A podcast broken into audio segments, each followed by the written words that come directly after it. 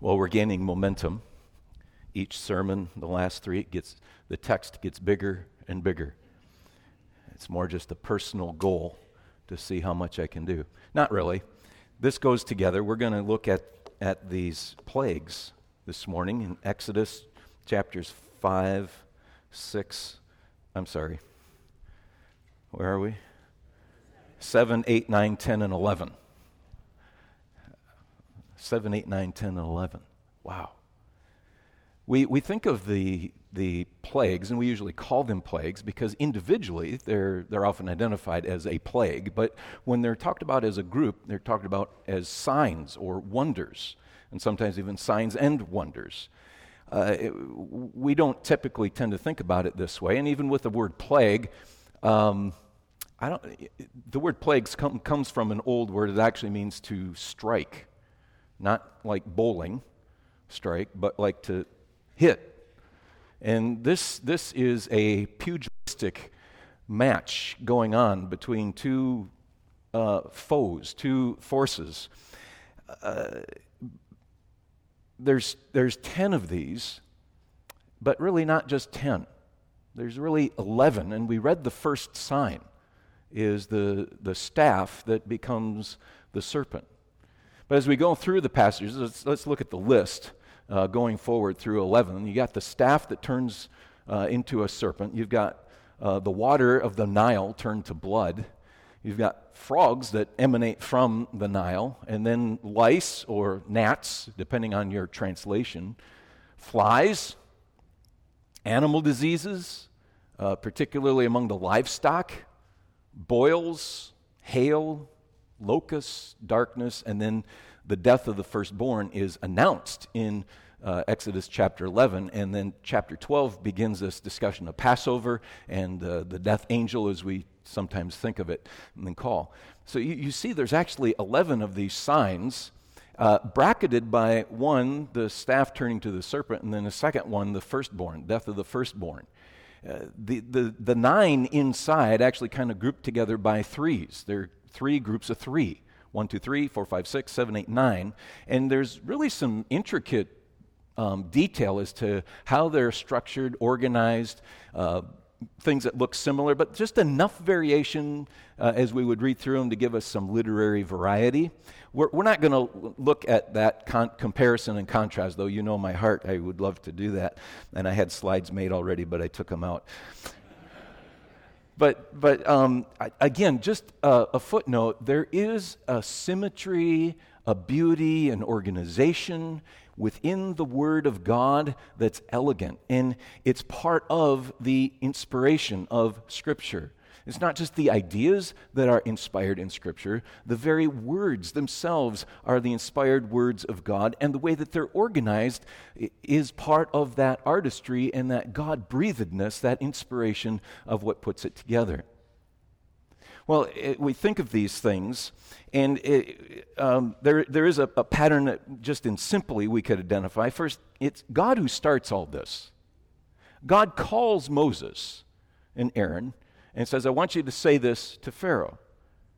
And then they do. They dutifully obey and do as God instructed them, that is, Moses and Aaron.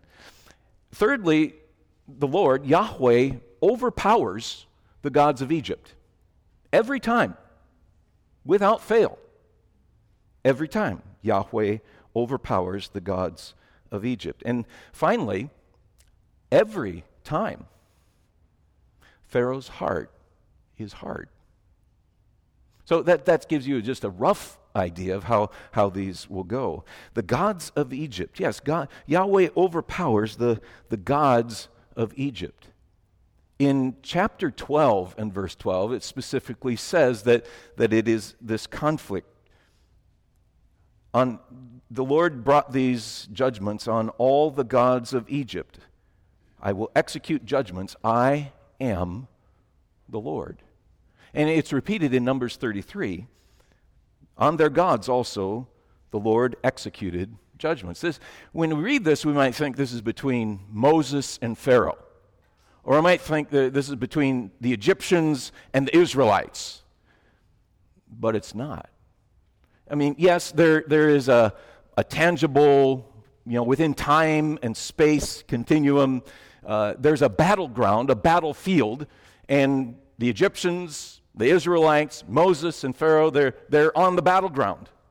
But the real conflict and the real battle is between the Lord God Almighty and the gods of Egypt. This is where the striking is going on. This is where the boxing match, if you could call it that, is going on. Because these plagues fall upon areas of life in Egypt that they believed were protected by gods.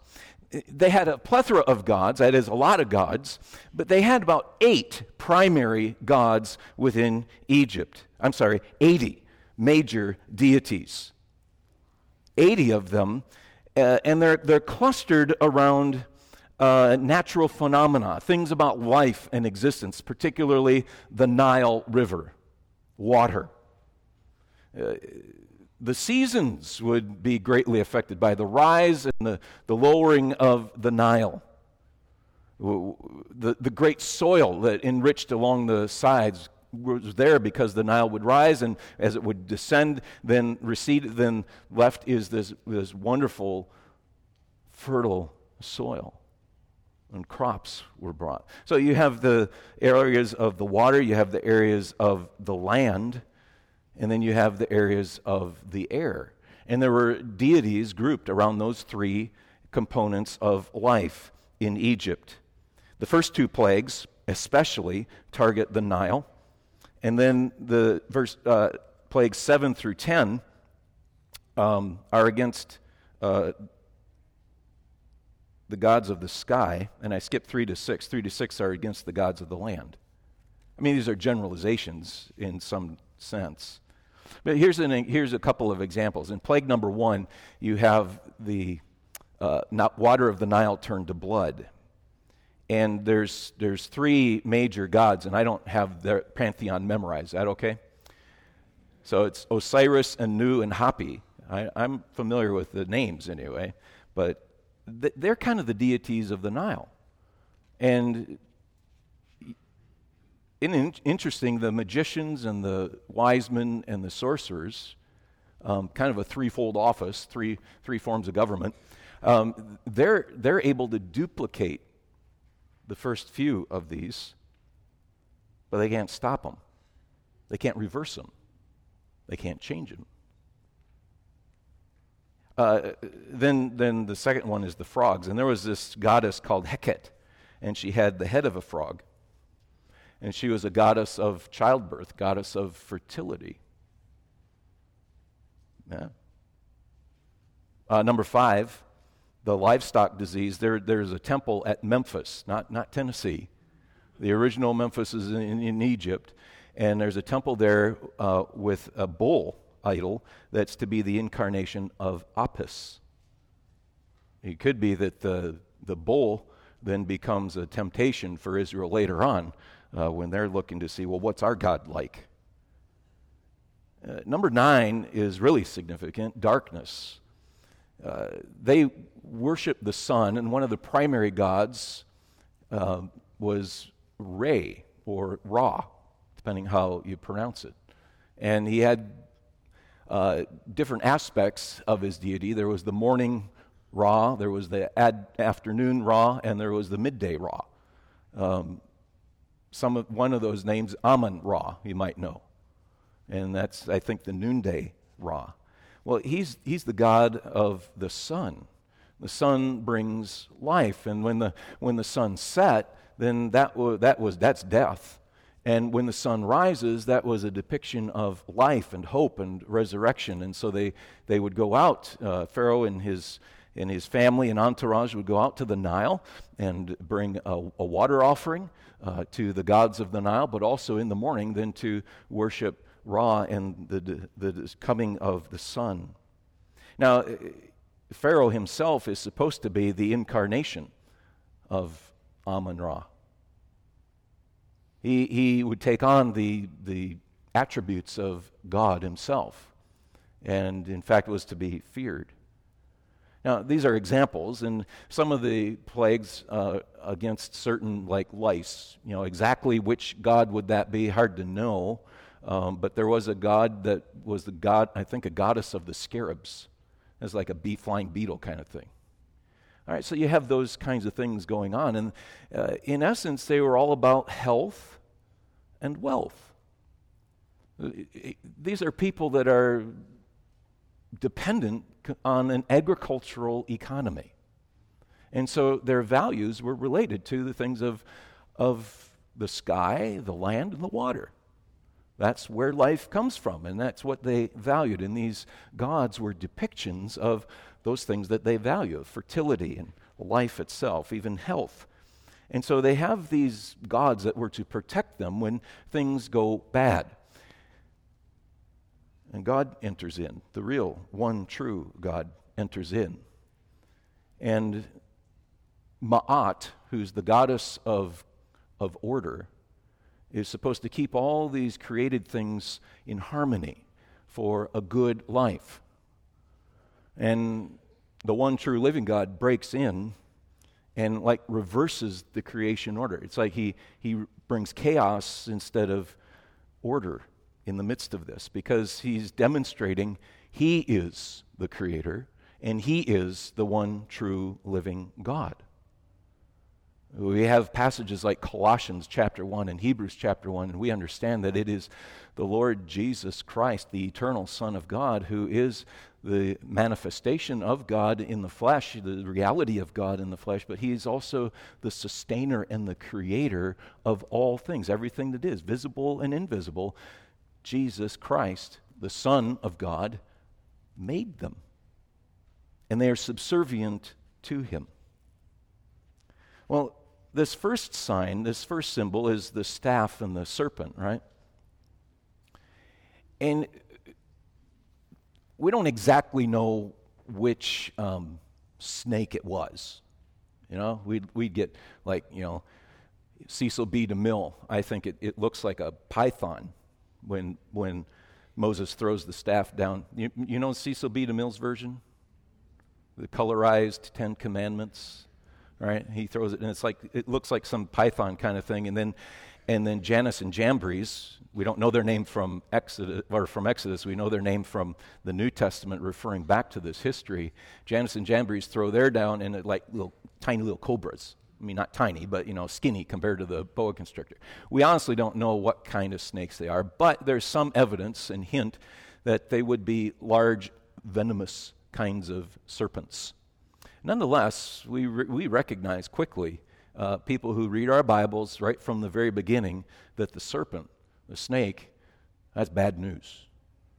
Now, we're not just talking about any dinky little garden snake or anything like that. They're all right. They are.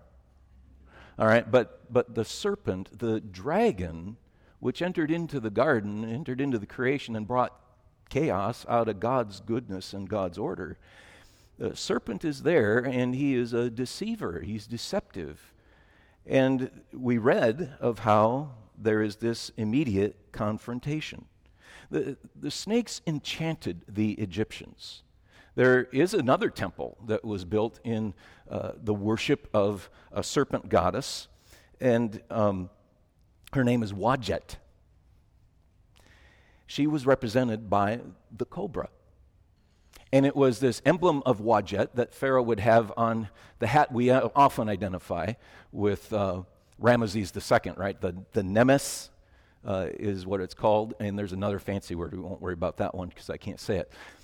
Um, but the nemes, you know, the one that kind of looks like that cobra shroud and then the cobra little emblem right, right on the tip. Well, he, this was to be the representation of his authority and the representation of his power, and he was to be feared. And Moses throws down the staff, right? It's like throw down the charge, throw down the gauntlet. And the three groups of professionals, chapter 7, verse 12, 11 and 12, three groups of, of the government cabinet the magi, the magicians, the sorcerers, and the wise men, they're all duplicating. The magicians can duplicate. Magician is, seems to be like a priestly term uh, that the Egyptians would use, some kind of, of priestly order that's here. And there is not only biblical documentation, which ought to be enough, but there is other ancient texts that describe the ability of the ancient Egyptian magicians to do stuff like this. Great power. And I think we, we need to stop and pause and say, this is real stuff. This is a narrative. We're reading it in story, but it's a real story. The supernatural things that go on, supernatural phenomena, are real. The forces of darkness are powerful. And Satan himself is deceptive and can duplicate, mimic, but only so far. In, in this case, you notice there's no duplication of life. There's no reversal of the things that are going on here. Okay, they can turn water into blood too. Okay, they can, they can, they can produce snakes out of staves, But theirs get swallowed up. They can't reverse the frogs. They can make frogs come, but can't reverse it. There's just chaos and death. But the devil is deceptive enough to make it look like it's good, to make it look like it's life and light. We're, we're, warned about this in the New Testament. This is not just Old Testament, Old Covenant, old people of God stuff. This is New Testament stuff too. 2 Corinthians 11, verse 14 Satan disguises himself as an angel of light. And It's no surprise if his servants also disguise themselves as servants of righteousness. Satan is the deceiver, and he uses trickery, magic, sorcery. These forces are indeed very real. When, when we get closer to the return of Christ. Things will indeed get darker and worse in a manner of speaking. Paul describes the, the days getting closer to the return of Christ like this there will be a lawless man who comes. And the coming of the lawless one, 2 Thessalonians 2 8, is by the activity of Satan with all power and false signs and wonders and with all the wicked deception for those who are perishing, they refuse to love the truth and so be saved. This, this is a warning. Signs and wonders are things that we like to see. Maybe even things we long for, things we cry out for, things we hope for. Let us just be careful that signs and wonders are very often a manifestation of God's judgment upon a people. But these are things are very real. And there is a present day spiritual warfare as well.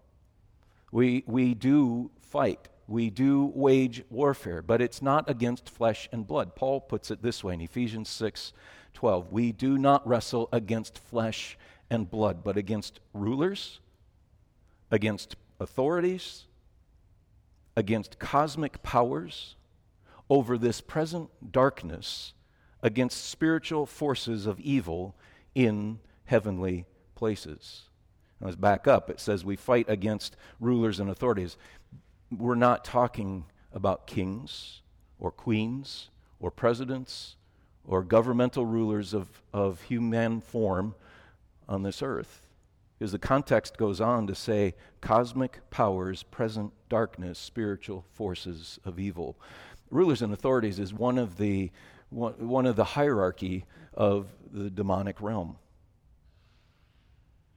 We don't wrestle against flesh and blood, but against spiritual forces. And very often, you're there ready, throwing off the gauntlet, ready to hit fisticuffs at the person next to you. And that's not where the real conflict is going on. I'm not saying that the person next to you is possessed by a demon or anything of that nature, although if they're not in Christ, the door is open. But we certainly can be influenced by the things going on around us in society and in culture and in the world. And he's throwing those fiery darts. And if we don't have the armor of God on, the shield of faith, to extinguish those darts, we'll get caught up in it and we'll begin throwing punches at the wrong places. We need to be wise and we need to be discerning. This is our passage in 1 John chapter 4. The whole thing, verses 1 to 6, is a, a, good treatment on this, and I commend it to you for your homework this afternoon. But let me just read verse 1. Beloved, do not believe every spirit, but test the spirits to see whether they are from God. Many false prophets have gone out into the world. We need to be discerning people. And, and this gets very, very simple, even. Well, simple, but not easy. You know, um, I've had opportunity to travel in, in different parts and teach the Bible to other pastors and church leaders in other countries that don't have the uh, resources that we have available to us. And when we're talking shop and we're talking about life and ministry and how great we have it in North America and in the United States because we have all these books and stuff, and you can just go to the bookstore and you get all the good stuff. And I say, wait, wait, you know, just because it's in the bookstore doesn't mean it's good. What do you mean? It got published. Isn't there somebody, any somebody managing and overlooking, you know, what is good and what isn't, what should be what's not? And I said, no. Absolutely not. I wish there was. You know, and to be honest, I wish God would just step in and say, no, that one's not getting published in this. Why he allows, I don't know. But you've got to be discerning when you even go to the Christian paraphernalia store. You get a lot of Jesus potpourri and, and not really good, substantive, solid stuff. We need to be discerning, and that, that is, as Jonathan said, it's a lifetime commitment but know that there is hope and that we have the victory. Paul tells the church in Rome, Romans 16 and verse 22, the God of hope will soon crush Satan under your feet. He will soon crush Satan, the serpent, under your feet. You are victorious in Christ. You might not throw some staff down and see it swallow up the garden snake in your yard. But when Jesus comes, you'll have the ultimate victory. Just know this we see this conflict between the spiritual forces of Moses' day. We have similar kinds of things going on today. It's just not quite as in your face. Now, there's a hard reality to signs and wonders, and we, we noted this a bit already. It, in every single response, and I listed the verses here, every single response 1, 2, 3, 4, 5, 6, 7, 8, 9, 10, 11.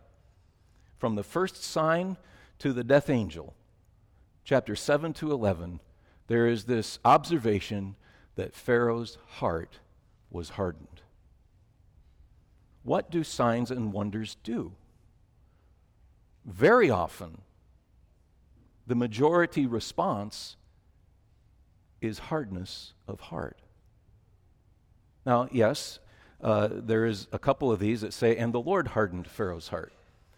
And like Jonathan's doing, we could go to the book of Romans, chapters 9, 10, 11, uh, and, and work on the providence of God, the sovereignty of God. And it, this is quoted in that section that's beyond our scope, but what, what we do know from this passage is how. That's our question. How? How does God harden Pharaoh's heart?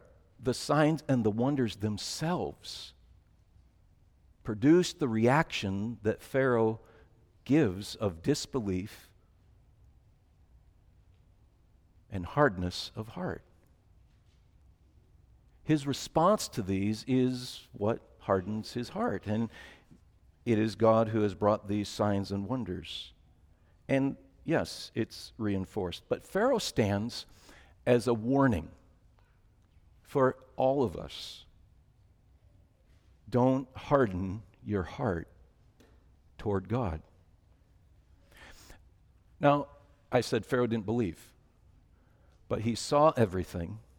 In fact, in one of them, he, he, he uh, he said he hears word. What do you mean? The Israelites didn't get that plague? At some point along the way, God makes a distinction between Israel and, and Egypt.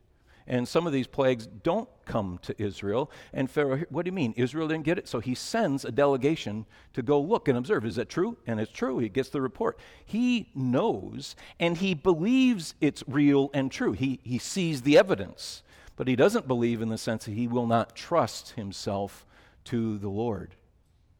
That's what faith is. That's what saving belief is. And trusting, depending upon this one true and living God. There is a warning. I hear it. You've heard it. Jesus heard it a lot. Give us a sign and we'll believe. I doubt it. That isn't the majority response. The New Testament people in, in Jesus' day asked, Give us a sign. Give us a sign. And he, and he did them. And the response often was what they already had determined we're not going to believe. We're not going to entrust ourselves to you. It just solidified their heart against Jesus. Pharaoh's issue wasn't a problem of evidence, it was stubbornness. There's a difference, too, between remorse and repentance in many of these cases, uh, things are bad. The economy is really tanked in Egypt. And Pharaoh will say, Forgive me. He'll even say, Moses, pray for me. Forgive me. He, he felt bad. He probably felt stuck with popular opinion as if he really cared. but he wasn't genuinely repentant. He didn't actually change the direction in which he was going. He kept going against God. There is a difference between feeling bad for what you've done and actually transformation and walking away from sin. Again, this, this was the reality in Jesus' day. John 12, 37. Though he had done so many signs before them, they still did not believe in him. Hmm. Hard heart. I, I did just a, I wanted to see where, if the hard heart was in the New Testament. Well, it is. And, and I, I found just a, a, a little, I'll say fun, little surprise. It's not that fun, actually, when we go through it of, of all the Gospels, Mark has the most references to the hard heart. So uh, this is not just a Pharaoh problem. Um,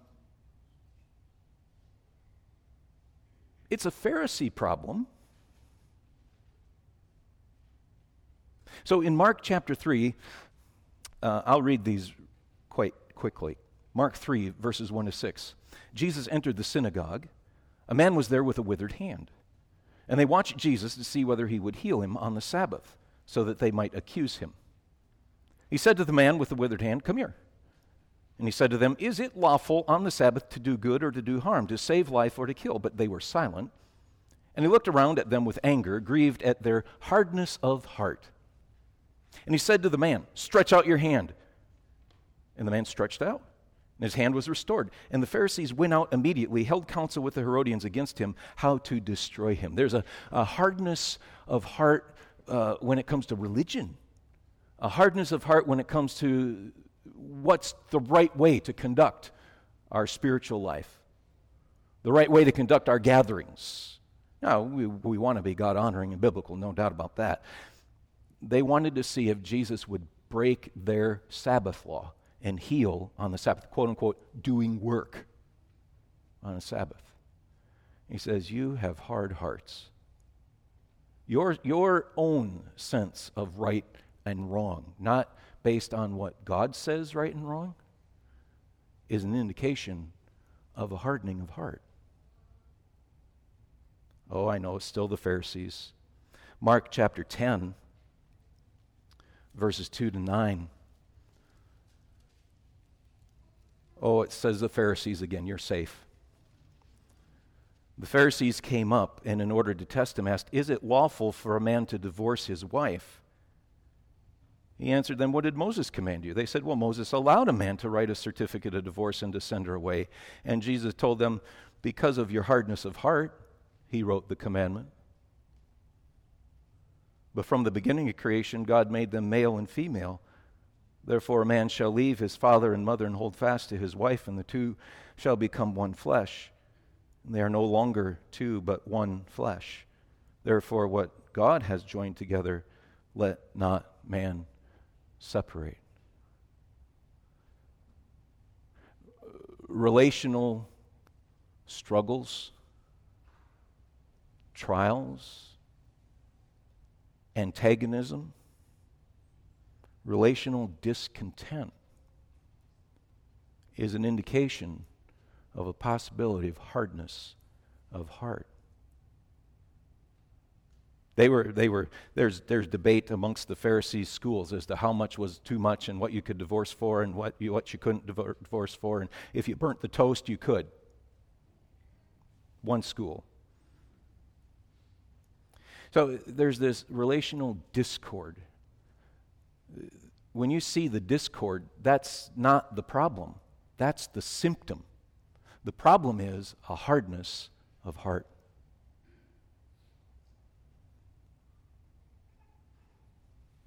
Oh, this one's not the Pharisees. The next one, Mark chapter 8, verse 16. they began discussing with one another the fact that they had no bread. And Jesus, aware of this, said to his disciples, His disciples? Yeah. Why are you discussing the fact that you have no bread? Do you not yet perceive or understand? Are your hearts hardened? Having eyes, do you not see? Having ears, you not hear? Do you not remember? When I broke the five loaves for the 5,000, how many baskets full of broken pieces did you take up? And they said to him, Twelve.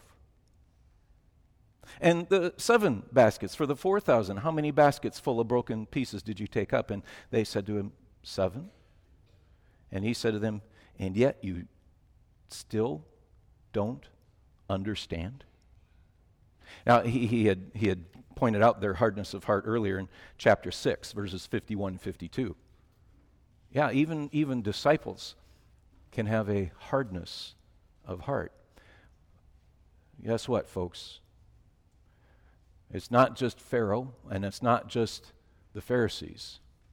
It's us folk that have the danger and risk of a hardened heart.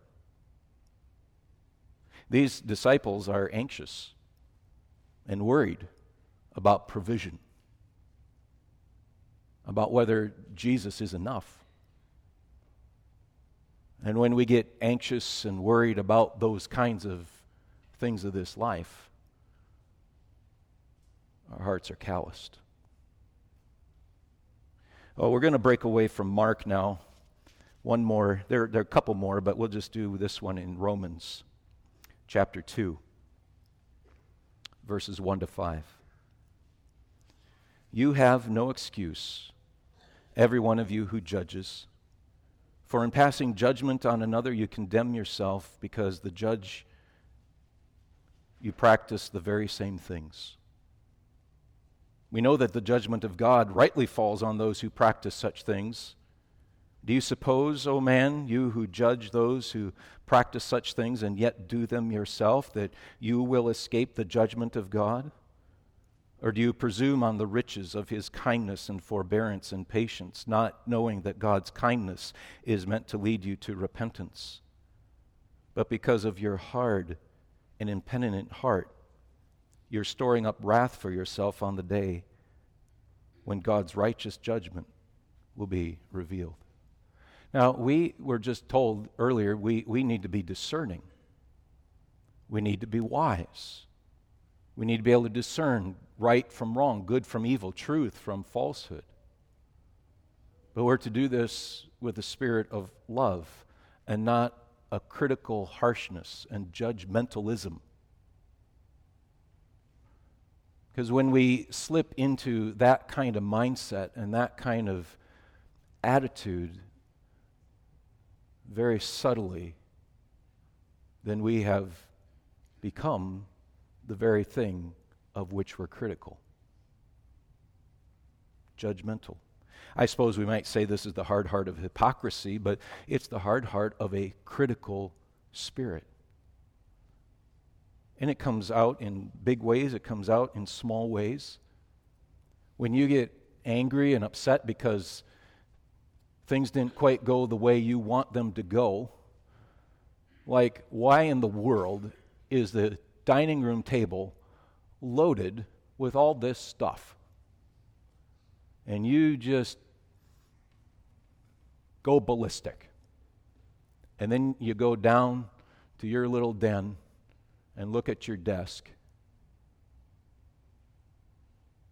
and you're fine. Hardness of heart. Oh, I know we like to say hypocrites are the people in the church, but no, it's the people there in your den. Hardness of heart. A discontentedness is a symptom of a hard heart. Proverbs 28:14 says, "Blessed is the one who fears the Lord, but whoever hardens his heart will fall into calamity." Well, I want to take that that uh, little side road into the New Testament, and again show us this is not just a Pharaoh problem, and it's not just a Pharisee problem. This is our problem. Now, I hope you're not Pharaoh, and I hope you're not the Pharisee. But in honesty, I can't assume that. If you're not in the Lord Jesus Christ, you're one of the others of some strain. Now, in the midst of all this, remember this, this is back in Exodus, this is God against the gods of Egypt. Sounds like a movie title or something the one true living God against the gods of Egypt. The lesson principle for us now is turn away from your idols. What we have here in 7, 10, uh, and 11, 8 and 9 2, is in narrative form the teaching that will come to us in Exodus chapter 20. I am the Lord your God who brought you up out of Egypt. You shall have no other gods before me. You shall not make for yourself a carved image or any likeness of anything that is heaven above or in earth beneath or that is in the water under the earth. Does that not sound like the three categories of these plagues? Oh wow, God knew what he was doing.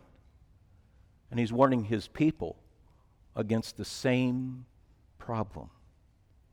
Don't make anything carved in the image and likeness of things that are in heaven above, or in the earth beneath, or in the water under the earth. You shall not bow down to them or serve them. I am the Lord your God, am a jealous God visiting iniquity of the fathers on the children to the third and fourth generation of those who hate me, but showing steadfast love to thousands of those who love me and keep my commandments.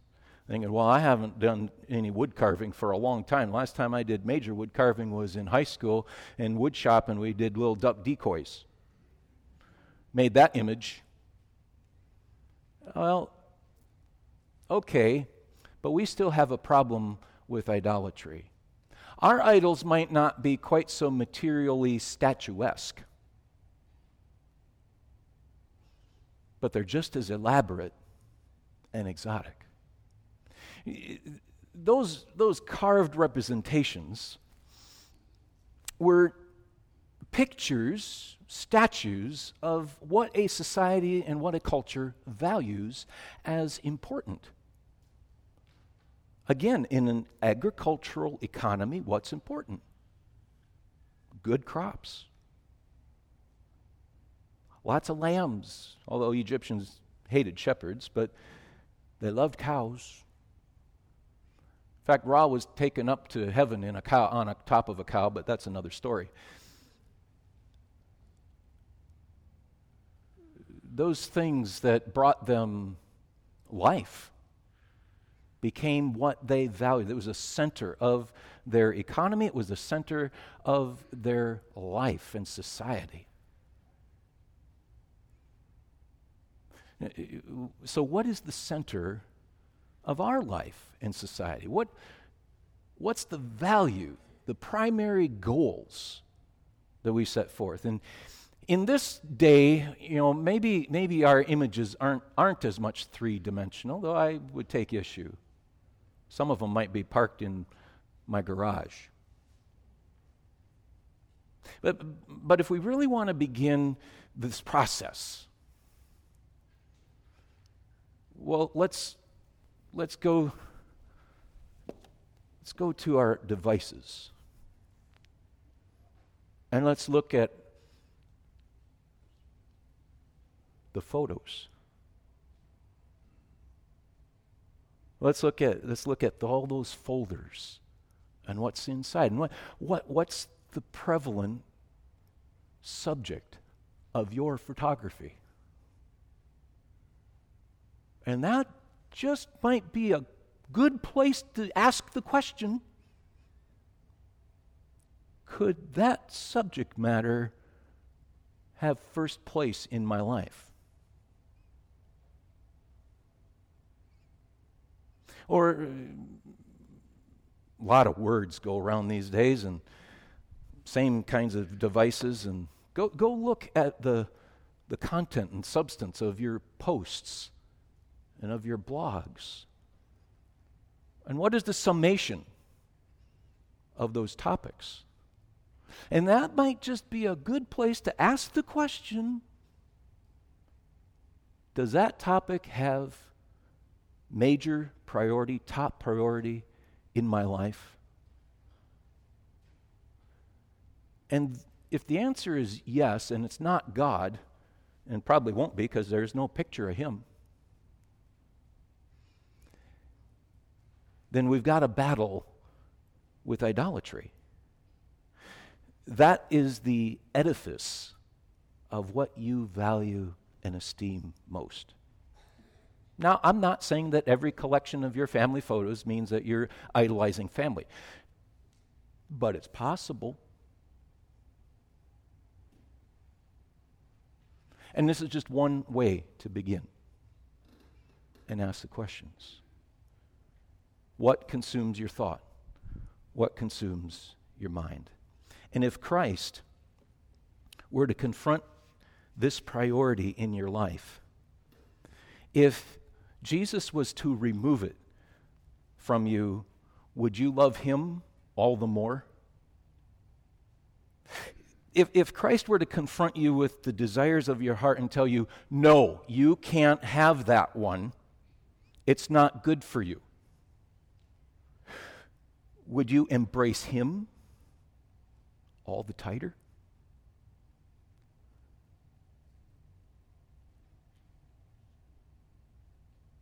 The apostle writes to the church keep yourself from idols. Keep yourself from idols. These uh, plagues, these signs and wonders, find a, a repetition in Revelation chapter 9, chapter 16, especially. What's happening in Egypt is really simply an object lesson. It is a foreshadowing of the final judgment that is to come. And the summation of all this in Revelation 9, verse 20, the rest of mankind who were not killed by these plagues did not repent of the works of their hands or give up worshiping demons and idols of gold and silver and bronze and stone and wood, which cannot see or hear or walk, nor did they repent. This is a warning for you and I to put away the idols. And if we will not, then we will face the possibility of this final judgment because we really don't belong to Jesus. If we've got anything that's of top priority over Him,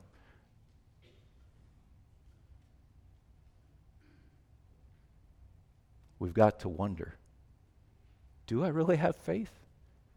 A belief, a trust, a dependence on Jesus and Jesus only. He's enough. Now, we can, after moments like this, have emotion and a quick response, like Pharaoh. Now, we're to forgive one another 70 times 7. And we will fall down, but we're here to pick each other up. But what we're looking for is a genuine confession of sin, a genuine desire to turn life around away from self 180 degrees and follow Jesus. That's what the image of repentance is. Pharaoh is an infamous example of a phony. Don't follow him. Follow Jesus. I'm going to bring a, a prayer of application. And then we're going to have opportunity for us all to respond in prayer. And as I'm praying, or when I've completed praying, if you would like to come for prayer, I'll be here. If, if there's something you need to get rid of, now's a good time to get rid of it in your heart and hold on to Jesus. Well, let's go to him now. Our Father in heaven,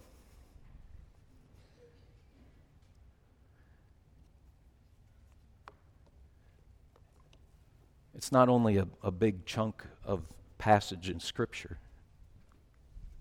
but it's a really big issue in our hearts. We're really quick, Lord, to have passed judgment on Egypt and Pharaoh. and kind of just overlooked our own situation,